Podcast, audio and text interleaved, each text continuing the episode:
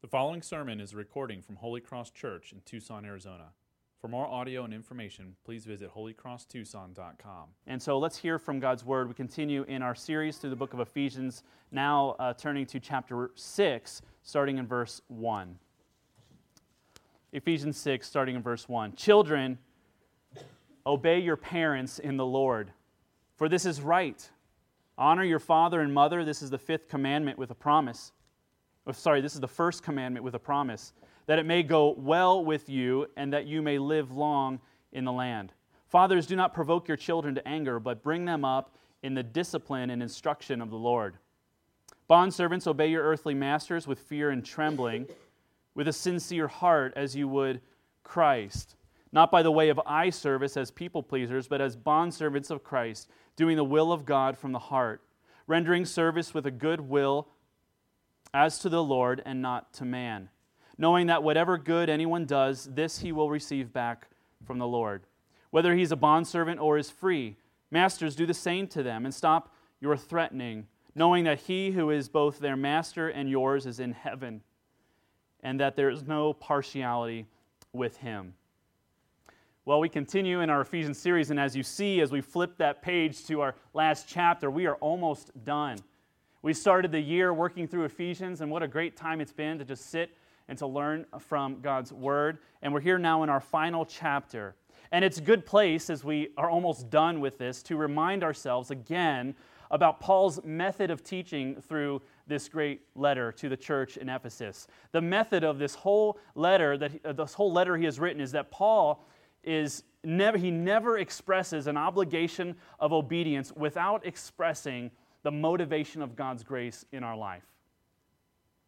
If you're just joining us in this series, uh, this will help uh, explain where his commands in chapter 6 come from and where they fit into the whole letter. If you're not just joining us, but you've been with us the whole time, this is great as a reminder.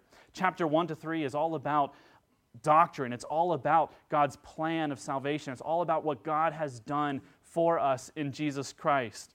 And what a blessing that we have because of Jesus' perfect life, death, and resurrection. Then, chapter 4 through 6 is all about how we live out these truths in our lives. And the order of that is, is so important. You are not what you do, you are what has been done for you. And what you do doesn't determine who you are, but who you are in Christ determines how you live.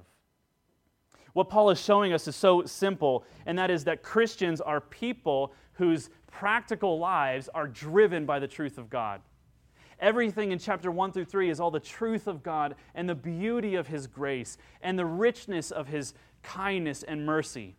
And 4 to 6 is then these practical areas, as you see in this passage, very practical when it comes down to family and our work.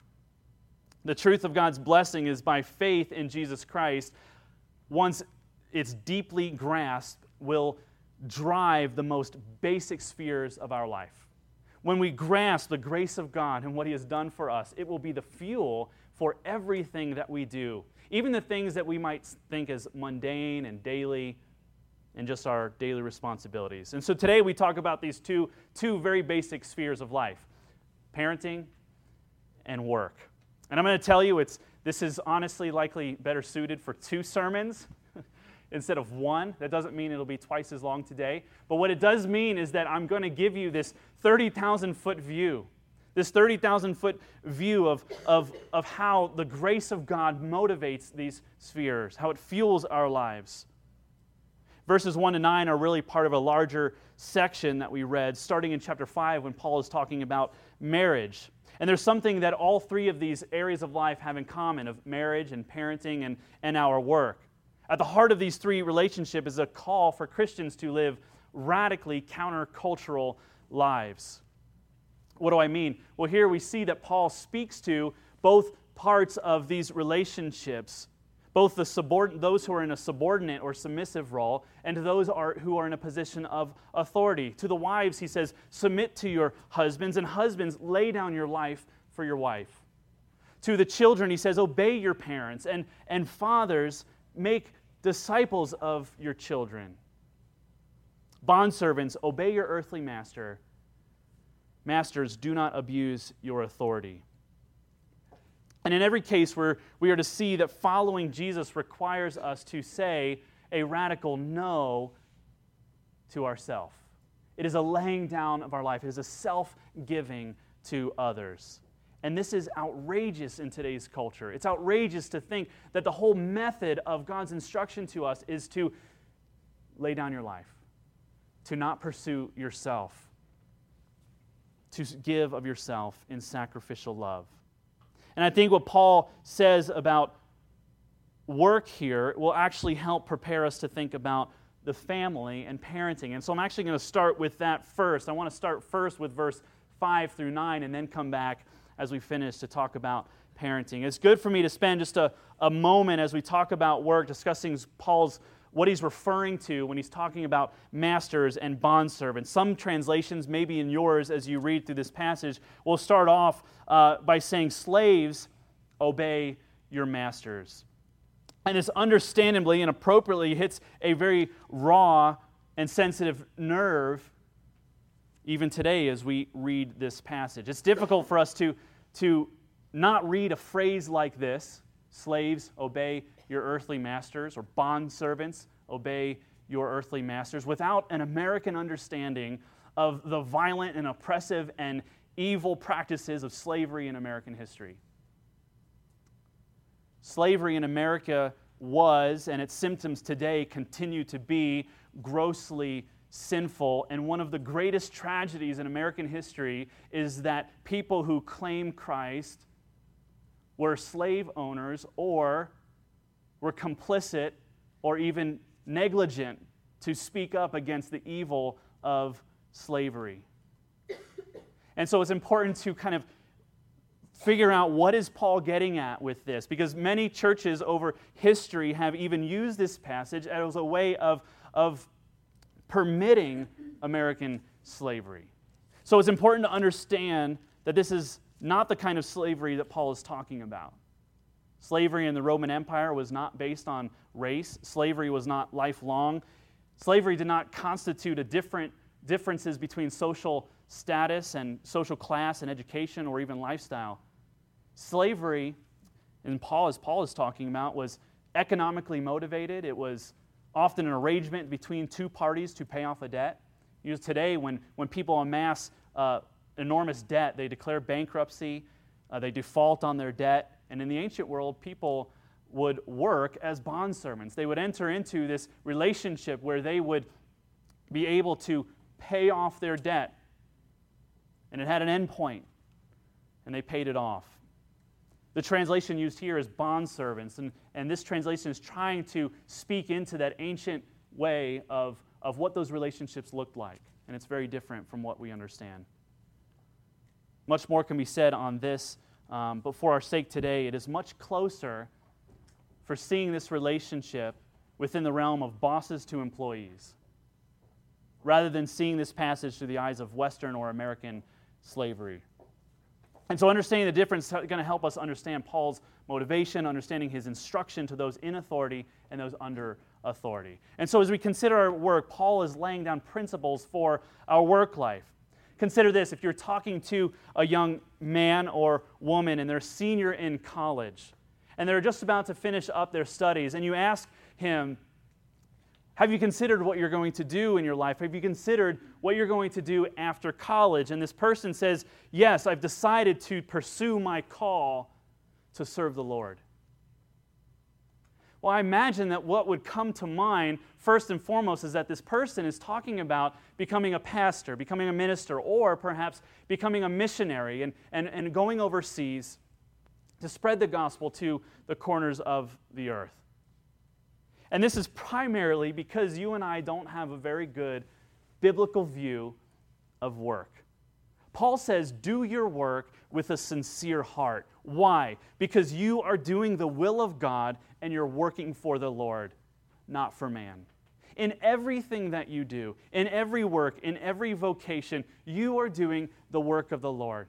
But when someone says to us, I'm doing the work of the Lord, we assume that they're in ministry that they're getting paid by a church, they're getting paid by a mission. As soon as you and I think about the Lord's work and exclusively think about the work within the four walls of a church or mission organization. We're moving away from a biblical view of work. What is a biblical view of work? The biblical view of work is this God feeds us. But instead of feeding us directly from His hand and Him showing up at our doorstep, He gives us farmers. He gives us Blue Apron, right? He gives us people that cook. He gives us restaurants. Instead of God feeding us directly, He says, he says Yes, I am a God who feeds my children. And He does that through people who work and plant and reap and harvest, people who prepare meals. What is a biblical view of work? That God protects us, that God is our protector. But instead of guiding our cars in the night, to our home and into our garage safely. He, he gives us engineers and scientists and technicians to produce street, life, street lights and safety features on our car and airbags and, and wheels that don't blow out just by going down the road. A biblical view of work is that God heals us, but instead of showing up in the hospital room physically, He gives us doctors and nurses. God defends us, but instead of sending angels into every home to walk with us as we see them guiding us in our lives, he, he sends locksmiths to secure our doors. He gives us police officers to patrol our streets. God tells us that everything comes from Him, it all, everything flows from His hand, but the way that He communicates that He is the one who feeds us and protects us and guides us and sustains us is often through the direct work of others. All work is God's way of meeting our needs and giving you life through the work of other people. This is a biblical view of work that all work is God's work. All work that is not evil is work that can be done unto the Lord. Remember who Paul is talking to. He's talking to the church. He's, he's talking to people who are called to, to push the broom. He's talking to people who are called to, to serve uh, others, uh, serve, uh, to wash serving dishes and to feed people. He is call, he's talking to people who are called to, to clean the animal pens. And he is saying, You're working for the Lord, you're doing the Lord's work. If you never cleaned your house, you would die. They have a whole show about this, right? Uh, what if, let's just see what happens if I never clean it. They have a whole show about it. People are, are kicked out of the house. The house is burned down. The person goes to counseling. People, we will die. Some of this hits too close to home for some of you. If we didn't have plumbers, we would die. If we didn't have data engineers to update my cloud, we would die, right? We would die. We, God, God's provision flows from his hands and manifests itself through workers doing God's work. All work is God's way of meeting needs and bringing life through the work of other people. Do you have a biblical view of work? And this, if this is true, it means that if you don't treat the server at restaurants with dignity, you don't have a biblical view of work. If you don't if you look down on people who are pushing the broom or cleaning the toilet, you don't have a biblical view of work. In this way, theology infuses our work with meaning. meaning. It infuses everything that we do with meaning. There isn't any kind of work that is God's that isn't God's work. Also, theology changes our motivation. It changes us why we work and how we work and the, and the motivation that gets us up in the morning. My son asked me, Why do you work? Why do you work? Why do you work? Why do you go to work every day? And the easy answer, and maybe you've answered this well, do you like your clothes? Do you like your house? Do you like the stuff you have? I have to go to work and do it. We fail to understand the biblical view of work if that's what we say. And that's the answer I gave. And I thought about it later, and I actually came back to him and talked to him again. I said, Hey, ask me that question again. You know why I go to work? When I work, I'm actually being like God. I'm enjoying Him. I'm imitating Him. I'm creating. I am serving. I'm helping people. I am creating as God has created. I'm being like him and imitating his, his, his way of resources and creativity and innovation and serving others and meeting people's needs. And so we work with joy. So does this mean you don't get to buy me stuff anymore? No, he didn't say that. But it changes our motivation. Paul recognizes the fact that you and I have earthly bosses. He doesn't say, he doesn't just bring us up into the clouds and say, I just want you to think about your work and just doing God's work. He recognizes that you and I serve an earthly boss. Some of you work for a boss that is really easy to work for. You work for an earthly boss that deserves the high pay that they have. They deserve the house that they have, the nice car that they have. They deserve to come in late and leave early. They, and, and you don't mind because they do good work. You like being under his or her leadership because they deserve the honor that is theirs as your boss. But then some of you have an earthly boss that is not like that. Some of you have an earthly boss that you hate working for because your boss doesn't deserve the big office. Your do- uh, boss does not uh, come to work early, but they come late and they leave early. They treat you poorly, and you are not motivated to put in an extra ounce of energy and work than, than, than, than anything that is required for this person because they don't deserve it. You don't work hard because you lack motivation to work for a person who seems incompetent. You have an earthly boss like that?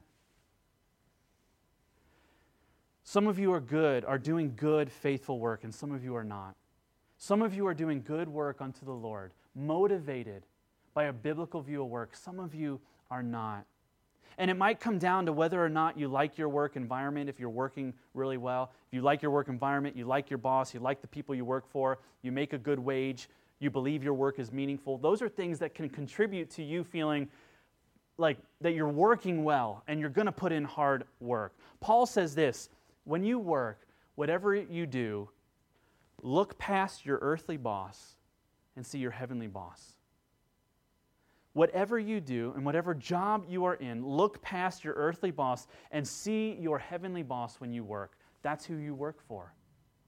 Work as if you have your eye on Jesus, who is your heavenly boss. If the core of your work is doing God's work, then your real boss is the Creator your Redeemer, the Lord Jesus.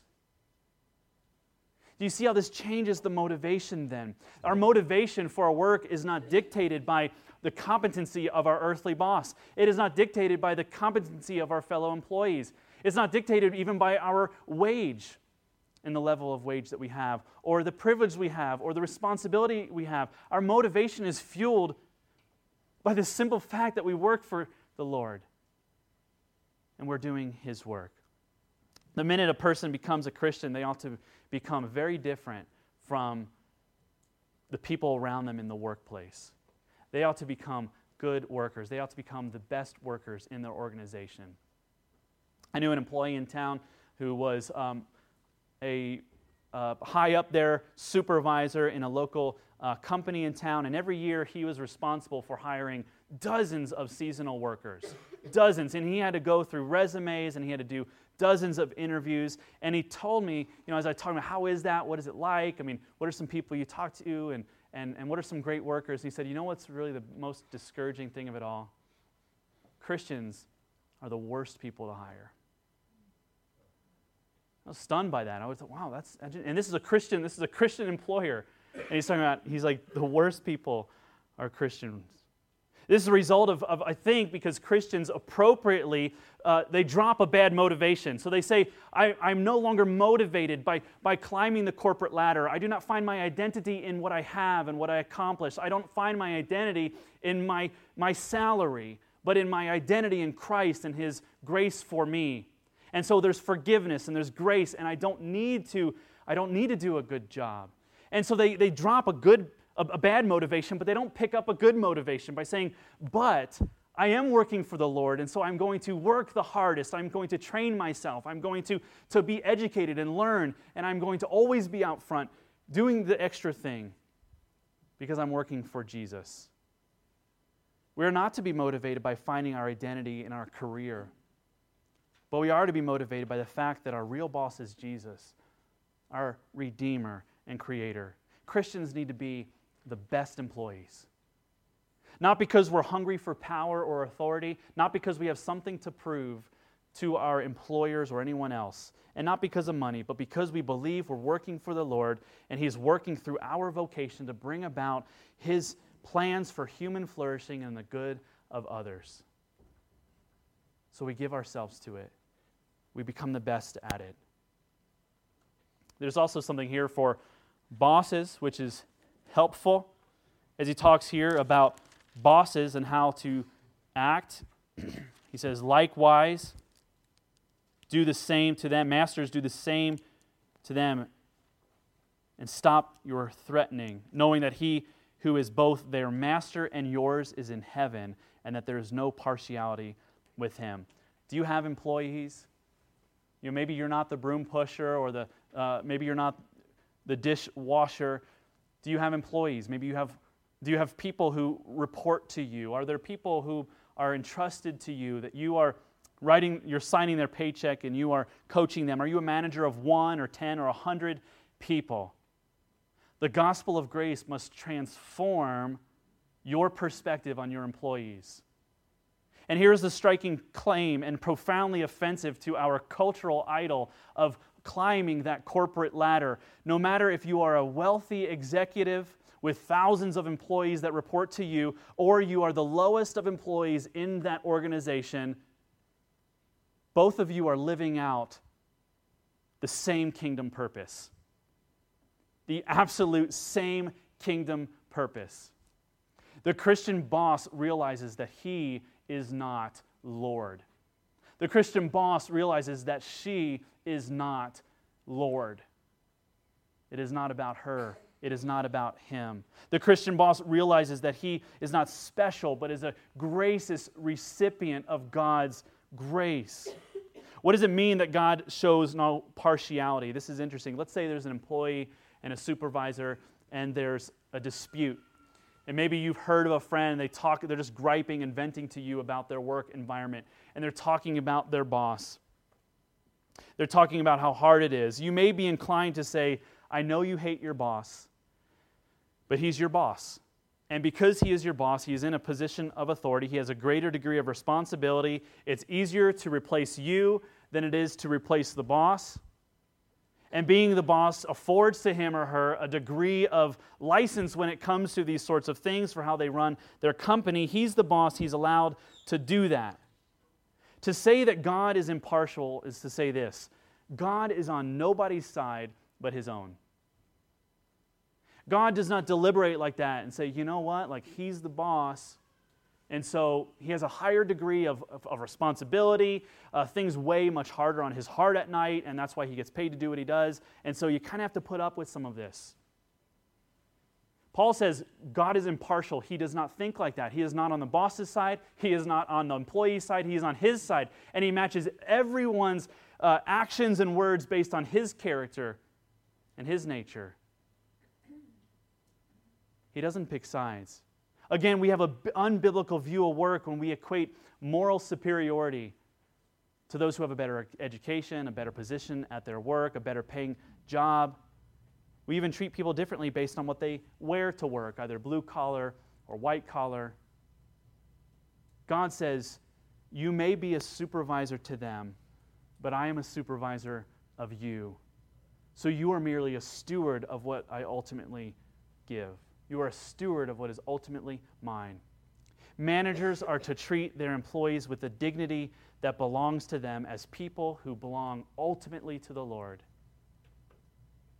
Bosses and managers and supervisors, you are to treat your employees as people who belong ultimately to the Lord. And so we are not harsh and so we, di- we dignify them in our words and our actions. We care for them, we steward them, we nurture them, knowing that they are doing work unto the Lord in no greater degree than you are. I wore these gold cufflinks on my wedding day. And my father in law told me that these cufflinks, that he had some cufflinks that he thought I should wear to the wedding. And I thought, that's really nice. I'm probably going to hate them You know, how old are these things? And, and at first, I, I thought whatever the tuxedo shop would give me when I rented my tux would probably be cooler than anything my father in law could give me. Uh, but when I got them, I looked at them. They looked outdated. They looked very unspectacular. They were gold, but they were, they were not shiny. The only thing that stood out to them is if I flipped them on the bottom, it was a simple engraving on the underside that said 2GV from FS. And I said, What's this? He said, His name's George Varga. He said, It, it stands for to George Varga from F- Frank Sinatra. I said, Okay, I, oh, yeah, okay, I'll wear these. Okay. you know. And then he said, Don't lose them. I knew where these cufflinks were on our honeymoon more than I knew where my wife was on the honeymoon, okay? Managers are to treat their employees as if their employees ultimately belong to the Lord. When you know what you have and you know the value, you know the dignity, you say, This is special. I'm going to be careful. I'm going to know the, the heart. I'm going to know how to care for these things well. This is important. We should not treat them as just like, well, you know, if this doesn't work out, I'll just get another one. If I lose these cufflinks, I'll just get another one. They belong to the Lord. They are, in a way, irreplaceable. We are to treat our employees as if they ultimately belong to the Lord. Do you have a biblical view of work? See, Paul, this again, it's a 30,000 foot view. We try to come down to a street level a little bit how we work, we work unto the Lord, how we lead others in our work as if they ultimately belong to the Lord. So let's talk about families now, okay? it's hard, again, moving to these things, and it's hard to talk about these two topics. It's really two sermons. I'm going to try to put it in one. And I'll have to give you, again, a 30,000 foot view. I'm not going to fix your parenting. Why talk about work? Why talk about work and parenting together? And I think there is, there is something good here and it's good for them to be together. Here's why because parenting is primarily an issue of doing clear, loving, consistent gospel work.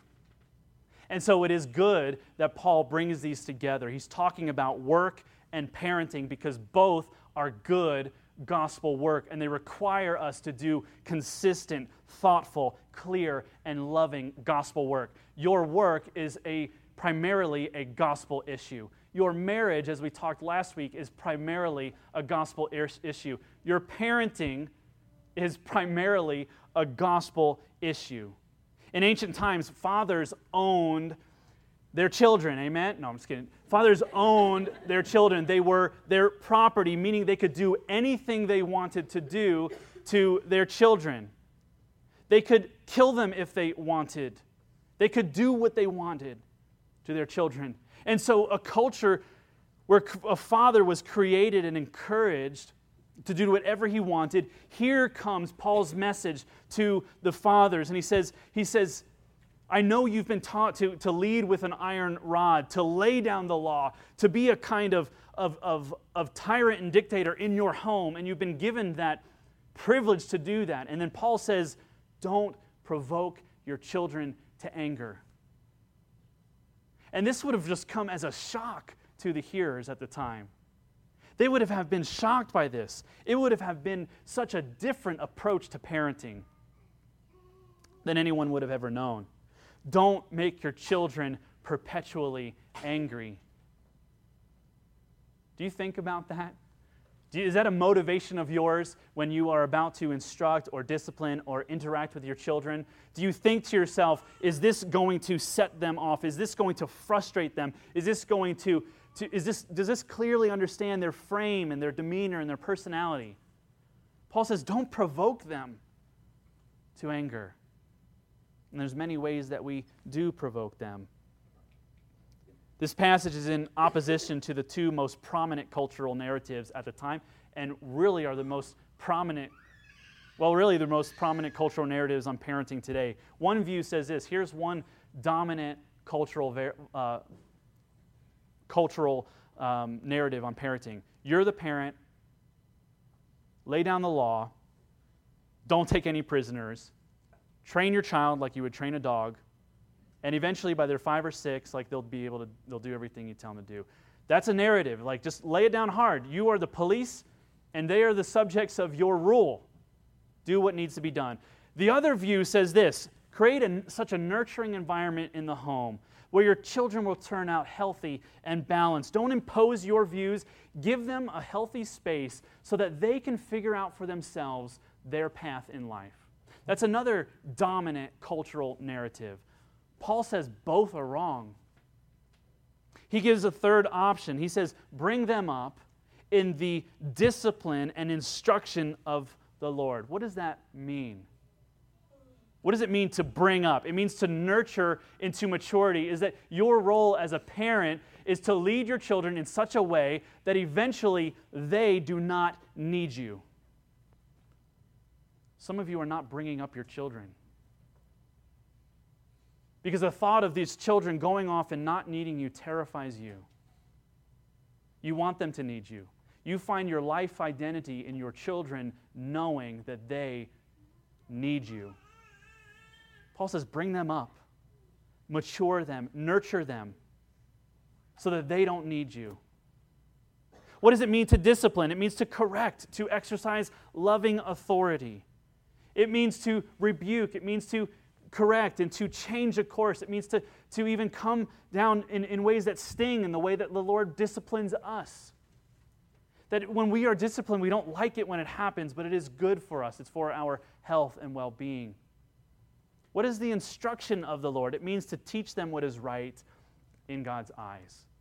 It is to teach them the narratives of the cultural story and to teach them the narratives of God's story and say, Do you see what people believe? Do you see what what our world loves? Do you see what, what you are seeing in your world as we go around and we, we see on TV and in our schools?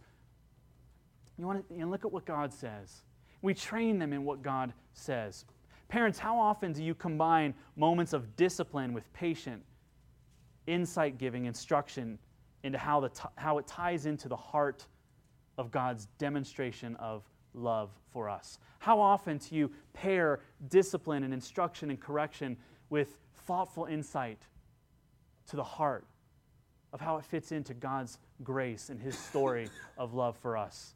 Remember what was said before about work? All work is God's way of meeting needs and bringing life through the work of others. Here is God's amazing, amazing plan.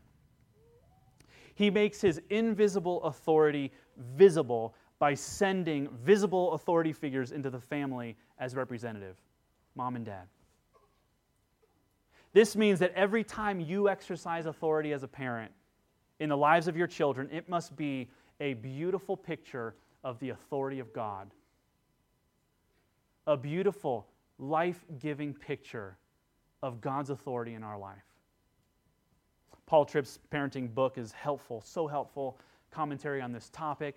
I encourage you to become familiar with it and read it and read it again. I'll take my own advice on that. How about that? Here's a quote from this book In the lives of your children, you are the look of God's face, you are the touch of his hand, you are the tone of his voice. You must never exercise authority in an angry, impatient way. You must never exercise authority in an abusive way. You must never exercise authority in a selfish way. Why? Because you've been put into your position as a parent to display before your children how beautiful, wise, patient, guiding, protective, rescuing, and forgiving God's authority is. Parents, I'll say this to you because I know that there is a lot of you here. You and I have a disease in our heart that causes us to take the authority, the borrowed and delegated authority from God, and to use it for selfish gain with our children. We have a disease in our heart called sin that desires to make that authority all about us, our comfort, instead of God's self giving love. Children, I'll say this to you, and I know we have many here this morning. You have a disease in your heart. You have a disease in your heart that is called sin, and how it manifests itself in one way is this way you desire to resist God's authority in your life. You desire to resist what your parents say to you. And as your parents desire to use their discipline and authority in a way for their own gain, you desire to do the opposite of what your parents say. God wants you to know something that's good for you, children. That is good for you. The kids that are here, I want you to see something good. I want to warn you that this is going to sound crazy to kids. And it might sound crazy because of our sinful hearts. And here is what God says Life and freedom is found not in you doing what you want and not listening to your parents. Life and freedom is found in humbly submitting to the authority of your parents as a way of humbly submitting to the authority of God in your life. And you may think that it's ridiculous if your parents are doing something stupid, if they're doing something that you don't agree with, that you have a right to do what you want. And God says, in His love for you, you will not find freedom doing that. You will not find freedom disobeying your parents. You will find love, freedom, and forgiveness in obeying your parents. He says it'll go do this because it'll go well with you. It is the first command with a promise. Look at this good news. Your parents are here as a representative from God, and they are sinful. I've got a room full of people and a bunch of kids, and I'm going to tell you your parents are sinners. And they need God's grace. But get this too children, you are sinners. And it is in your heart, and you are prone to the, the opposite of what your parents say. And God wants you to know it is good. It is good to, to humbly come under His authority and the authority of your parents. Children, if you resist the authority of your parents, you will deepen, you will only deepen your desire to serve yourself, and you will ultimately, it'll ultimately lead you to rejecting the authority of God where the grace of God is found. Don't do that. Nothing good happens when we resist the grace of God. And the grace of God in your home is to give you parents to love you, to lead you, to discipline you, to instruct you. Don't resist that wonderful grace. Parents, if you exercise your authority as a parent in, a, in an abusive and self serving way, you will only deepen the natural tendency in your heart to make it all about you and your comfort and your way of life. Don't do it. Nothing is, is good, nothing good comes from deepening our resistance to express our authority in a loving and patient way. You know, at the center of all this discussion, don't you see how we can just keep going? We can talk more. I'm going to stay up in, that, in the 30,000 foot view. But here's where we're going to come down to the ground. At the center of all this discussion of marriage and work and parenting is what makes the cross of Jesus that much more necessary. That quote from the book of, on parenting from Paul Tripp, the, the instruction from Paul for parents saying, don't, don't provoke your children to anger, the call for children to obey their parents and honor your mother and father. It's like, what hope is there? First of all, I've failed at all that. Second of all, I'm going to fail more at that. And this is what makes the cross of Jesus all the more necessary and powerful. Jesus was brought to earth to die on the cross because our children desire to exercise their own independent authority, to resist what is good, and to rebel against God's good. Children, Jesus came to die because you resist your parents' authority. Parents, Jesus had to come to die because the delegated authority that was given to you is abused. And instead of using it in the discipline and instruction of God to give life to your children, you use it for your own gain. To get them to act in a way that is comfortable for you. Whether you're a parent or a child or a boss or an employee, Jesus came and died to break the bondage in our hearts to resist God and live for ourselves. He came to break us free from that. He came to give us new life. He came to give us forgiveness and hope. He came to rescue us from us. Our hope is in the cross. Our hope is in the grace of God, His steadfast mercy, His good. We go back to Ephesians 1 and 3. We're motivated to obey God, to listen to Him, to trust in Him because of what He has done for us. We're motivated. We see this new meaning in our parenting, this new meaning in what it means to be a child. Every rebellious act of a child and every outburst of anger of a parent reveals the depth of the hold of sin on our hearts that Jesus came to break. Let him break that curse. Confess of those sins, repent of those things. Acknowledge how you have used authority for your own gain. Acknowledge how you have rebelled against authority for your own freedom. And plead with God for his mercy. And when you do, when you humbly submit to him, it is in that moment we are living out the life that Christ has called us to by his grace. Let's never forget the cross in our working, in our parenting, in our following our parents. Let's remember his grace. Let's pray.